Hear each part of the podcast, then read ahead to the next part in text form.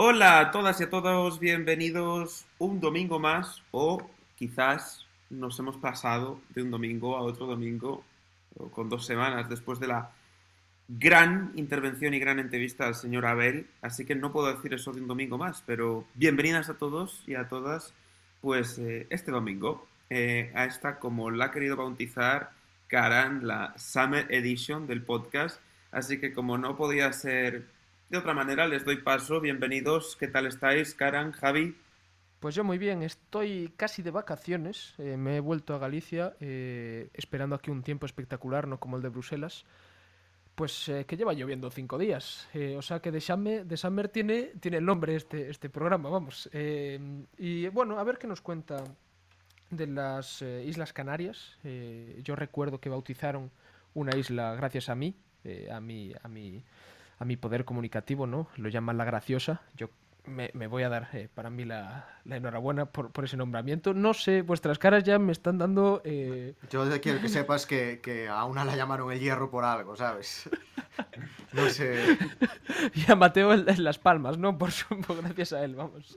Pues nada, que tenemos uno, uno de cada uno. Mira, la, la, graciosa yo creo que se hizo conocida por estas historias del COVID, que es una isla tan pequeña que creo que viven 700 personas y fue el primer territorio inmune de España.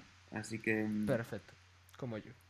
Pues bueno, que hay muchas ganas de, de, hablar, de, hablar de, este destino. Claro, hablar de un destino aparte tan, tan inusual, tan diferente como son las Canarias. Eh, yo quería pedir perdón a, a, nuestro público por tardar tanto tiempo, pero es que la fatiga que nos causó la entrevista al excelentísimo señor alcalde, don Abel Caballero, pues necesitamos unas semanas para recuperarnos, que es, es lo normal. Y, nada, que Ayuso, tú eres la próxima. Vamos a por ti. Y nada, que sí, con muchas ganas de hablar aquí un poquito con Gio y, ver qué nos tiene que contar. Bueno, fatiga, fatiga tampoco, que, Abel se portó muy bien. Abel, de hecho, nos ha invitado a, vernos presencialmente, así que mil gracias. También comentar esa cuña, esa puya que te metió Abel, porque yo quiero ese, ese, ese corte de audio que Javi me lo tienes que pasar cuando Abel Caballero te llama atrasado. No sé si tienes alguna cosa que decir al respecto, Mateo. Pues, pues sí, pues en mi defensa diré que, que Abel Caballero fue ministro y ya dijo que el AVE iba a llegar a Galicia y, ahí seguimos. O sea que, que, igual lo que va con retraso son algunas afirmaciones políticas, pero como no hacemos política, yo acepto el golpe diplomáticamente. Los que sí que van con un poco de atraso son los canarios que tienen una hora menos, así que vamos a ir al programa, venga. Esa, eso me ha gustado. ¿Ves? Javi mete mejor las bromas que tú. bueno, nos enrollamos. Eh, le estamos dando la brasa a la gente, así que vamos a dejarlo aquí. Eh, vamos a darle paso a eh, Giovanni de Eustachio. Em, es un nombre súper italiano, así que como seguimos en nuestro romance ibérico-italiano, vamos a dejarle a Guio que hable de las Islas Canarias. Dentro intro.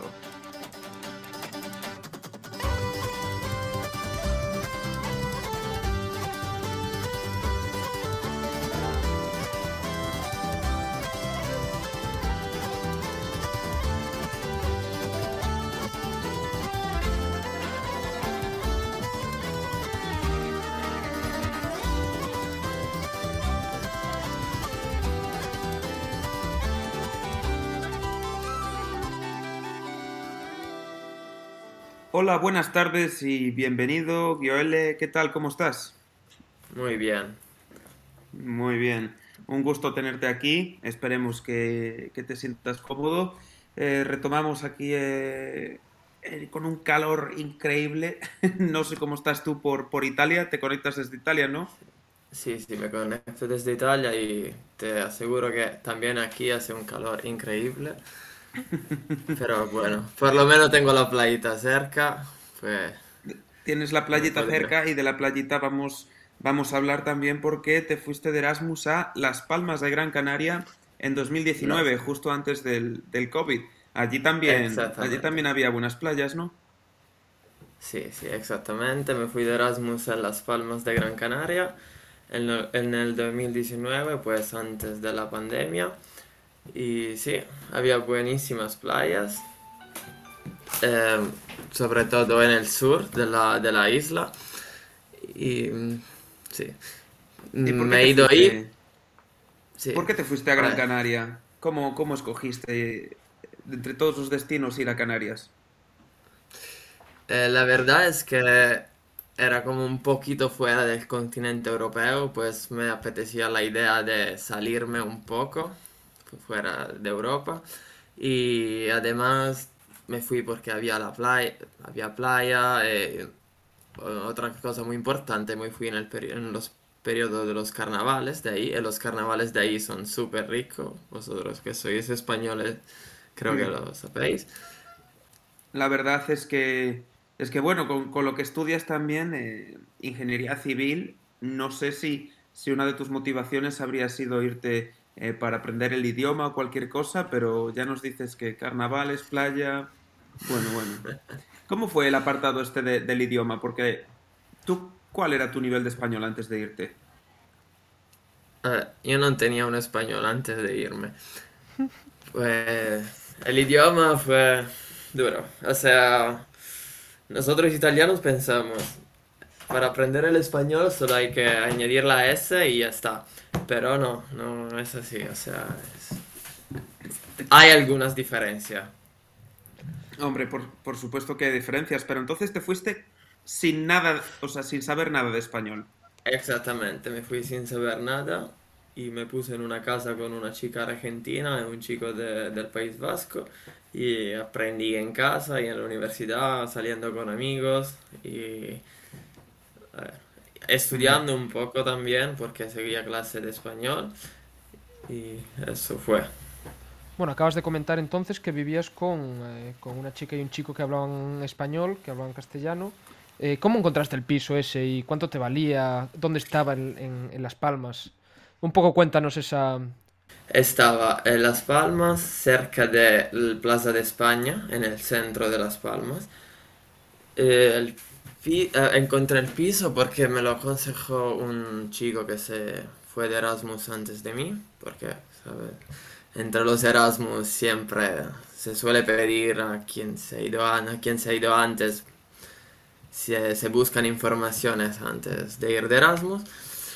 Y creo que pagaba como 250 pavos más gastos, pues más o menos 280, 285 euros. Y pues como eh, era... me, me, dieron el contacto del casero yo escribí al casero y me dijo que en este piso había chicos, solo chicos españoles, un chico y una chica, los dos, bueno, argentino y español, pero hablaban español. Pues a mí la verdad me fue súper cómodo porque también en casa podía aprender mucho.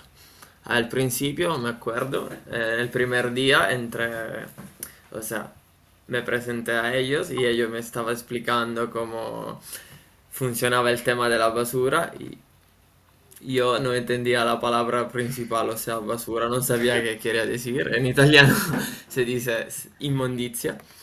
Y después de 10 minutos que ellos hablaban, yo le dije, pero bueno, ¿qué es la basura?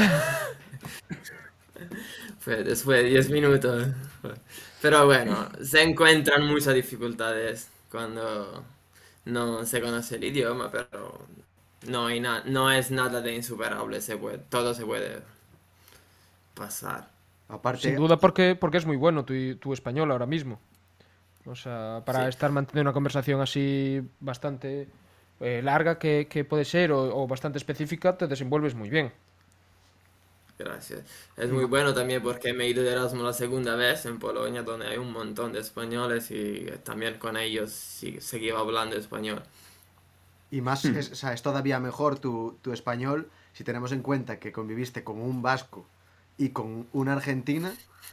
O sea, y aún por encima con el acento canario. O sea, eso es como el combo extra del, del español. Sí. Sí, la verdad que sí, porque el acento canario es muy particular. Eh, también el argentino con toda la calle, playa, tiene lo suyo. ¿Cómo era, ¿Cómo era la convivencia en el piso? ¿Cómo, eh, ¿Quién cocinaba? ¿Cocinabais cada uno lo suyo? Eh, ¿Estaba el asado argentino, los pinchos vascos o la cocina italiana? ¿Quién dominaba ahí en el piso? La cocina italiana, por supuesto, dominada siempre. No, bueno, también la cocina argentina tal vez, pero bueno, cocinábamos cada uno por lo suyo. Ya no voy a hacer ni la pregunta de que si prefieres la comida italiana o la, o la canaria, porque ya con esa respuesta eh, da poco pie a, a, dudas. No, vamos. creo, creo, en verdad creo que la comida canaria es muy buena, o sea, me acostumbré también a la comida canaria con las papas arrugadas. Hay muchas papas en la comida canaria, bastante papas. ¿Cuáles, ¿Cuáles son los platos típicos de, de Canarias? Yo me acuerdo, papas arrugadas, la ropa vieja. Mojo picón y esas cosas. mo- mo- sí, bueno, el mojo picón que se pone en las papas arrugadas. Bueno, Gio, yo te voy a dar un consejo y es que no hables del plátano de Canarias en este programa, porque aquí el compañero Mateo es, está, tiene el lobby contra, contra el plátano de Canarias, así que Vale, vale. Bueno, bueno. em, este. em, me haces perder el hilo mezclando las cosas personales, profesionales y, y del podcast, pero para los oyentes es que. Es que se conoce en España, el mercado está dominado al 99% No, del no, no, no, no, no, no, no, no, no. Eh, venga, el trabajo fuera. El lobby te Y no tenemos variedad, hay No, que no, conocer no. más variedad. Venga, a ver, no, no. eh, en los restaurantes canarios, eh, ¿qué tal estaban de precio? Dejemos de hablar del plátano y del banano, por favor. Los, re- los restaurantes canarios yo creo que estaban muy bien de precios, pero tengo que decir que los restaurantes italianos son muy caros. Pues quizás es por esto. O sea, salías mucho por ahí a tomar algo, una, una cerveza, pues, o, o a salir a cenar por ahí antes de, de salir de, de fiesta.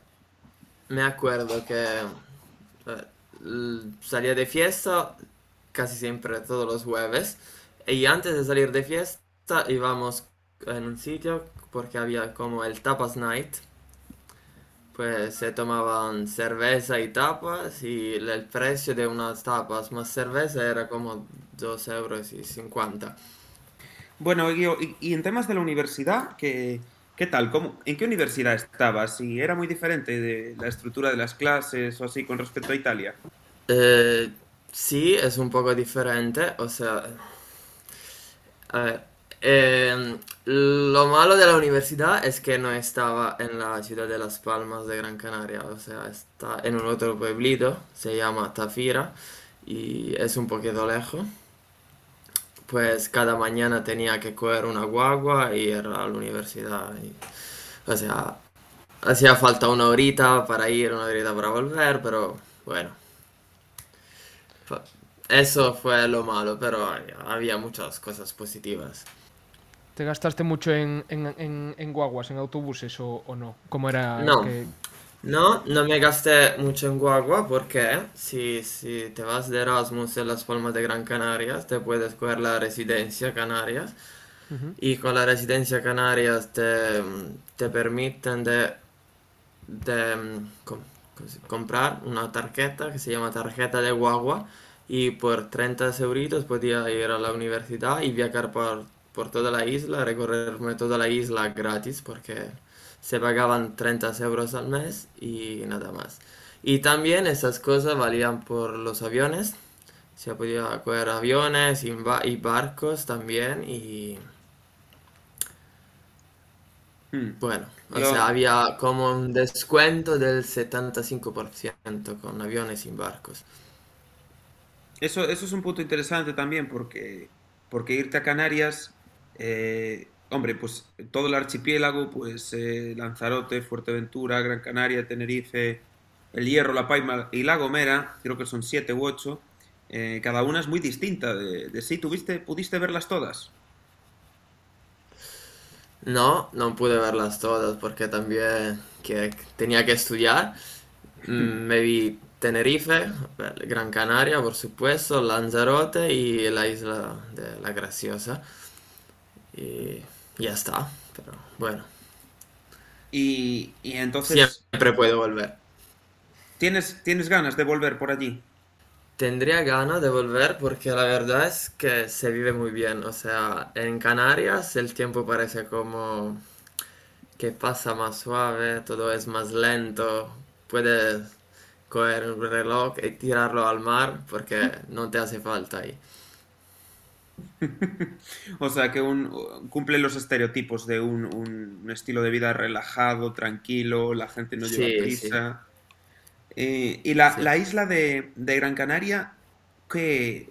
Porque, claro, aún es grande, ¿no? O sea, quiero decir, la, la ciudad de Las Palmas de Gran Canaria es bastante grande y, y tiene bastante que visitar la propia isla. Sí, hay muchos sitios que visitar ahí. Sobre todo las playas, hay muchísimas playas en el sur, son playas muy, turísticas. Pero también en la ciudad de Las Palmas hay muchas cosas que hacer, hay museos, hay el museo de Cristóbal Colón. Cristóbal Colón, que debe tener un museo en todas las ciudades que dicen que, que nació ahí, ¿no? Génova, pues ahora Las Palmas, no sé si aquí en Galicia debemos tener alguno también, o en, en, Bayona o en Andalucía. Sí, sí, sí, bueno, Cristóbal Colón, ese, esa persona que era ah, Erasmus antes que nosotros, vamos. Sí. Te quería preguntar, todos estos sitios a los que te moviste, eh, ¿te ibas con tus compañeros de piso o ibais un grupo de, de estudiantes entre vosotros, de, de Erasmus? ¿Cómo, ¿Cómo surgían estos viajes? No me iba con mis compañeros de piso ahí porque mis compañeros de piso no eran Erasmus, ellos trabajaban. Pues tenía mi grupo de estudiantes Erasmus y viajábamos juntos y nada.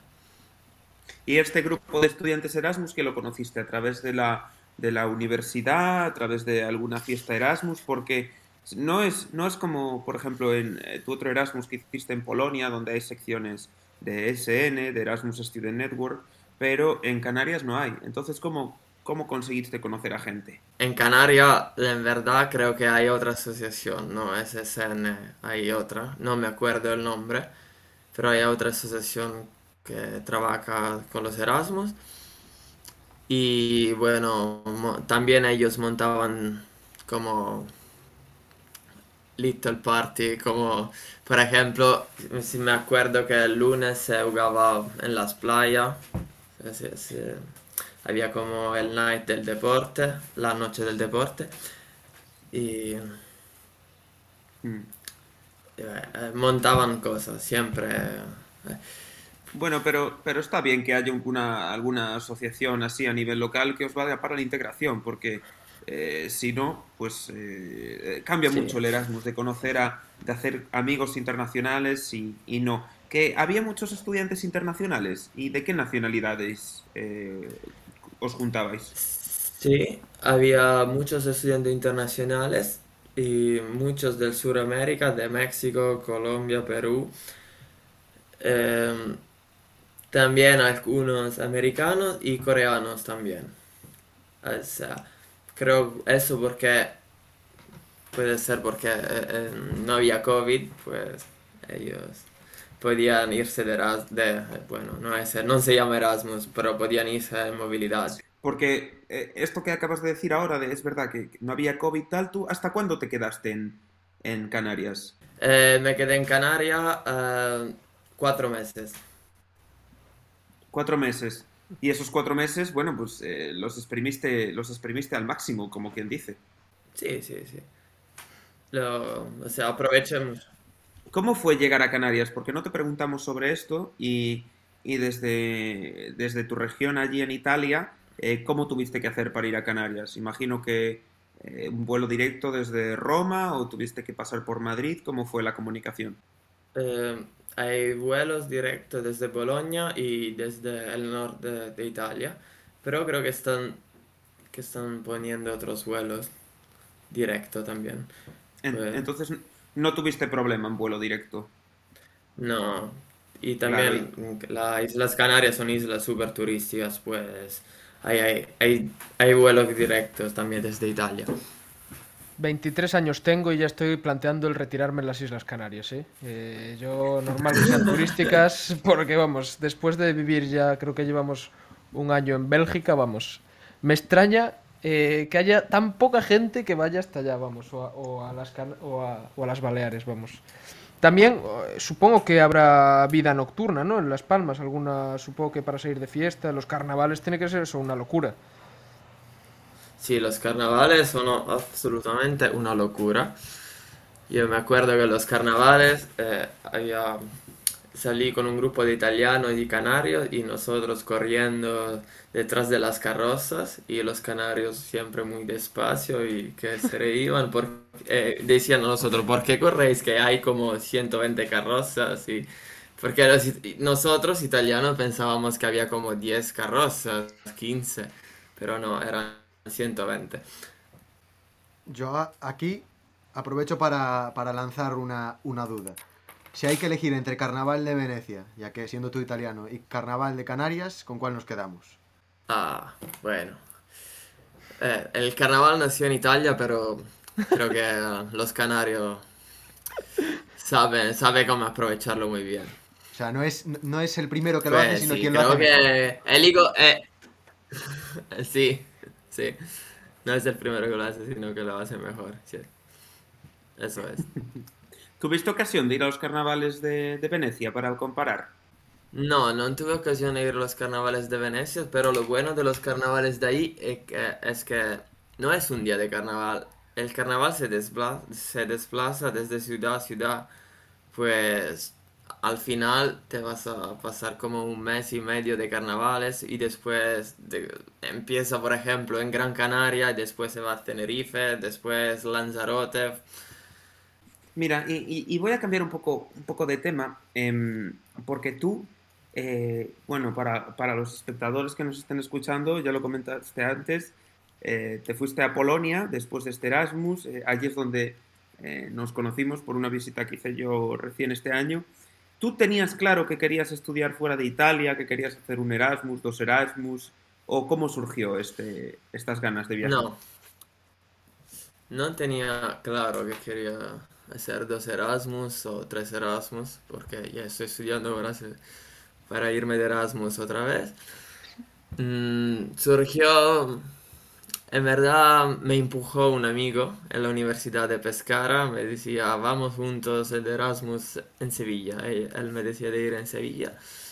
Y después, no sé por qué, cuando estaba estudiando los destinos, me enamoré de Gran Canaria, vi una isla en el mar fuera de Europa, estaba súper enamorado y elegí Gran Canaria. Sí, no, no lo piense dos veces. Y después del primer Erasmus, que fue muy corto, porque solo duró cuatro meses, aprendí que, o sea, en Erasmus no te vas solo para salirte de fiesta o, y tal. En Erasmus se aprende mucho, se aprenden idiomas, se aprenden culturas y eso es lo más importante. Eh, pues después del primer Erasmus empecé y o sea, el primer Erasmus medio gana de hacer otros Erasmus. Claro. Y, entonces una pregunta, a tu amigo lo dejaste solo en Sevilla, ¿no? Sí, pero bueno, cuando te vas de Erasmus hay que ir solo. No es un problema si te vas solo y te vas en dos. No es un problema. Porque la gente se conoce ahí. ¿Y a dónde estás pensando en irte de Erasmus ahora? ¿O por tercera vez? Eh, ahora no sé, es que me quedan aún tres meses de Erasmus porque yo podía hacer como un año de Erasmus en mi... O sea, en Italia tenemos dos grados, tres más dos. Yo hice cuatro meses en el primer grado y ahora... Eh, no, nueve meses en el máster. Y pues me quedan como tres meses. Y aún estoy planeando, aún no sé. Bueno, desde luego que, seguro que tienes historias también de tu, de tu segundo Erasmus. Sí. Sí. Mi, segundo Erasmus fue más largo, bueno, había el COVID, pero bueno, ya se sabía, o sea, cuando me he ido en, Polonia en septiembre ya había, ya había el COVID, ya había la pandemia, pues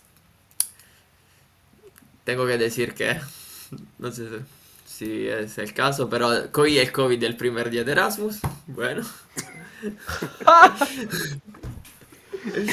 Pues, me, me, he ido el viernes y el lunes ya estaba con fiebre, pero bueno. la, hemos, la hemos pasado igualmente genial, con COVID o sin COVID. Em, Y yo también Sí. te, bueno, te, te quiero preguntar, Joa, porque dices eh, también lo de conocer culturas diferentes y te fuiste de una cultura, la canaria, eh, la española, eh, que es como el día y la noche con la polaca, ¿no? Entonces, mm, no sé qué diferencias te encontraste, claro, porque la española además y la italiana pues, decimos que son similares, ¿no? Nos solemos llevarnos bien eh, entre, entre las dos naciones y tal. ¿Y la polaca qué te encontraste? ¿Cómo lo viviste? A ver, la cultura polaca es muy diferente. Pero bueno. Mm, al final no es tan mal. Creo que, o sea, yo creo que también es como un- una sfida del estudiante Erasmus que se tiene que adaptar en cualquier condiciones él está. Pues hay que adopta- adaptarse siempre. O sea, en España, en Italia, en cualquier sitio. Sí, para mí es una de las grandes cualidades que ganamos, ¿no? Cuando, cuando nos Sí. vamos fuera, que es eh, la adaptabilidad, eh, ser capaces de, bueno, de con diferentes eh, situaciones eh, poder eh, tener nosotros, eh, ir por diferentes vías, ¿no? Eso es muy importante, yo creo. Y, y bueno, Sí. entonces entiendo que ahora de vuelta a Italia vuelves otra vez de estos dos viajes. Y, y bueno, yo no sé qué, qué- qué sitio más diferente tendrás que escoger ahora. Igual irte al norte de Noruega a, a tu tercer Erasmus. No, a- aún no sé, em, estoy todavía planeando porque... Y tampoco tengo muchísimo tiempo para pensarlo porque en a- como al final de agosto me... O sea, tengo que presentar todo, tengo que tener todos los papeles hechos. Bueno, Pues, bueno. pues yo, yo creo que al ritmo que vamos, si esperas un poco más, con Elon, Elon Musk o con Jeff Bezos te puedes ir de Erasmus a la Luna, que dentro de poco ya va a estar accesible. Por ir, por ir cogiendo ya cada vez cosas más aleatorias. Las Canarias, Polonia, la Luna. por ir descubriendo Bueno. cómo es la ingeniería civil ahí en la luna, ¿no? Con qué materiales y esas cosas. Po- po- podría ser una idea.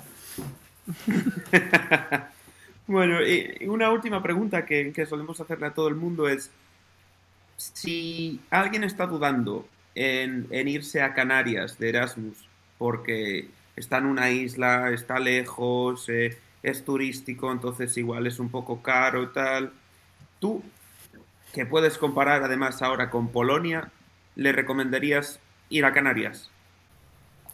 A ver, eh, depende, depende que, que quieres.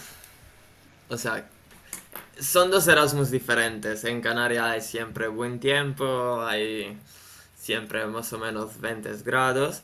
En Polonia hace frío, hay poca luz. En invierno, mucha luz. En verano, eh, son dos cosas diferentes. Pero sí, yo creo que en el primer Erasmus recomendaría Gran Canaria o Canarias. Porque mm, con el buen tiempo, con el calor, o sea, se pasa mejor el Erasmus ahí. Pues, pues nos vamos a quedar aquí con este buen tiempo y este calor que, que aunque estamos casi en agosto no lo valoramos ahora, pero si escuchamos esto en, en noviembre, bueno, entre, sí, entre noviembre y abril, vamos, Sí. vamos a echarlo de menos. Muchas gracias, Guío. Muchas gracias Muchas por participar. gracias. Muchísimas gracias a vosotros.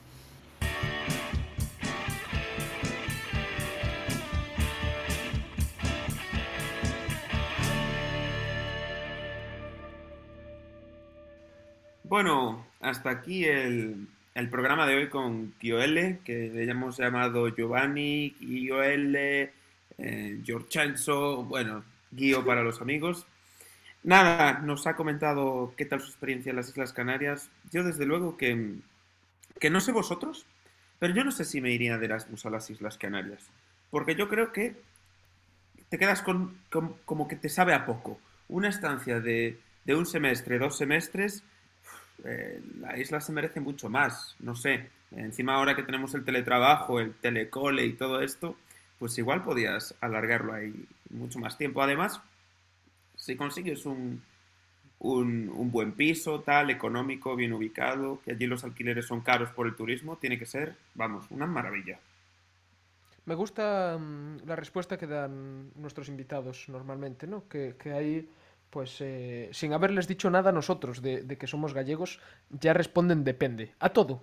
Eh, me parece una respuesta muy buena. Yo, sin duda, me iría ahora mismo a, las Islas Canarias. Eh, me iría mañana, me iría pasado, pasado mañana y me iría a vivir ahí seguramente. Eh, no me escondo. No, yo tampoco me escondo. La verdad es que es un sitio al que le tengo muchas ganas, porque tiene un montón de cosas que no hemos podido hablar, pero que, que atraen mucho de, como destino. Pero les falta una cosa, y aquí voy a aprovechar, voy a ser tan rastrero que voy a meter una cuña publicitaria del Santa Marta Beach Bar, el mejor chiringuito de las Rías Baixas. Bueno, que Y- nos paguen. Esto, esta publicidad merece eh, yo un vermú, por lo menos. Ya, Ya, que no les voy a veremos, dinero. que, que veremos probablemente próximamente en, en este programa. Y nada, eso, darle las gracias a, a Gio por, por este ratito de charleta. Sí que yo también me quedé con ese detalle del depende, porque poco más si lo dijo con, con acento gallego. ¿eh? Está, A, a mí me Le, le quedaba en el medio ese acento, vamos. O sea, de, de todos los que, todos los que vivió. A mí me resultó curioso porque normalmente la gente eh, lo, lo dicen con rotundidad. Tú decías que todos dicen depende, pero yo creo que, que Guíos de los primeros, la gente dice, sí, sí, recomendaría mi destino, sí, sí, sí. Pero él dijo, depende. Pero yo creo que él también Bueno. cuenta con los próximos 15 destinos que haga. Entonces tendrá, Sí. tendrá que tomárselo con, con calma.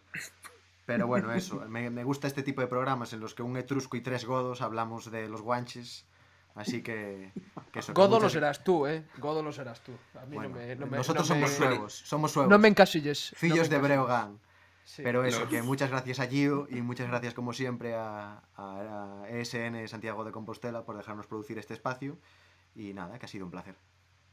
Bueno, pues lo dejamos aquí. Muchas gracias a todos por escucharnos, por aguantarnos otra semana más. Así que hasta la próxima. Chao, chao.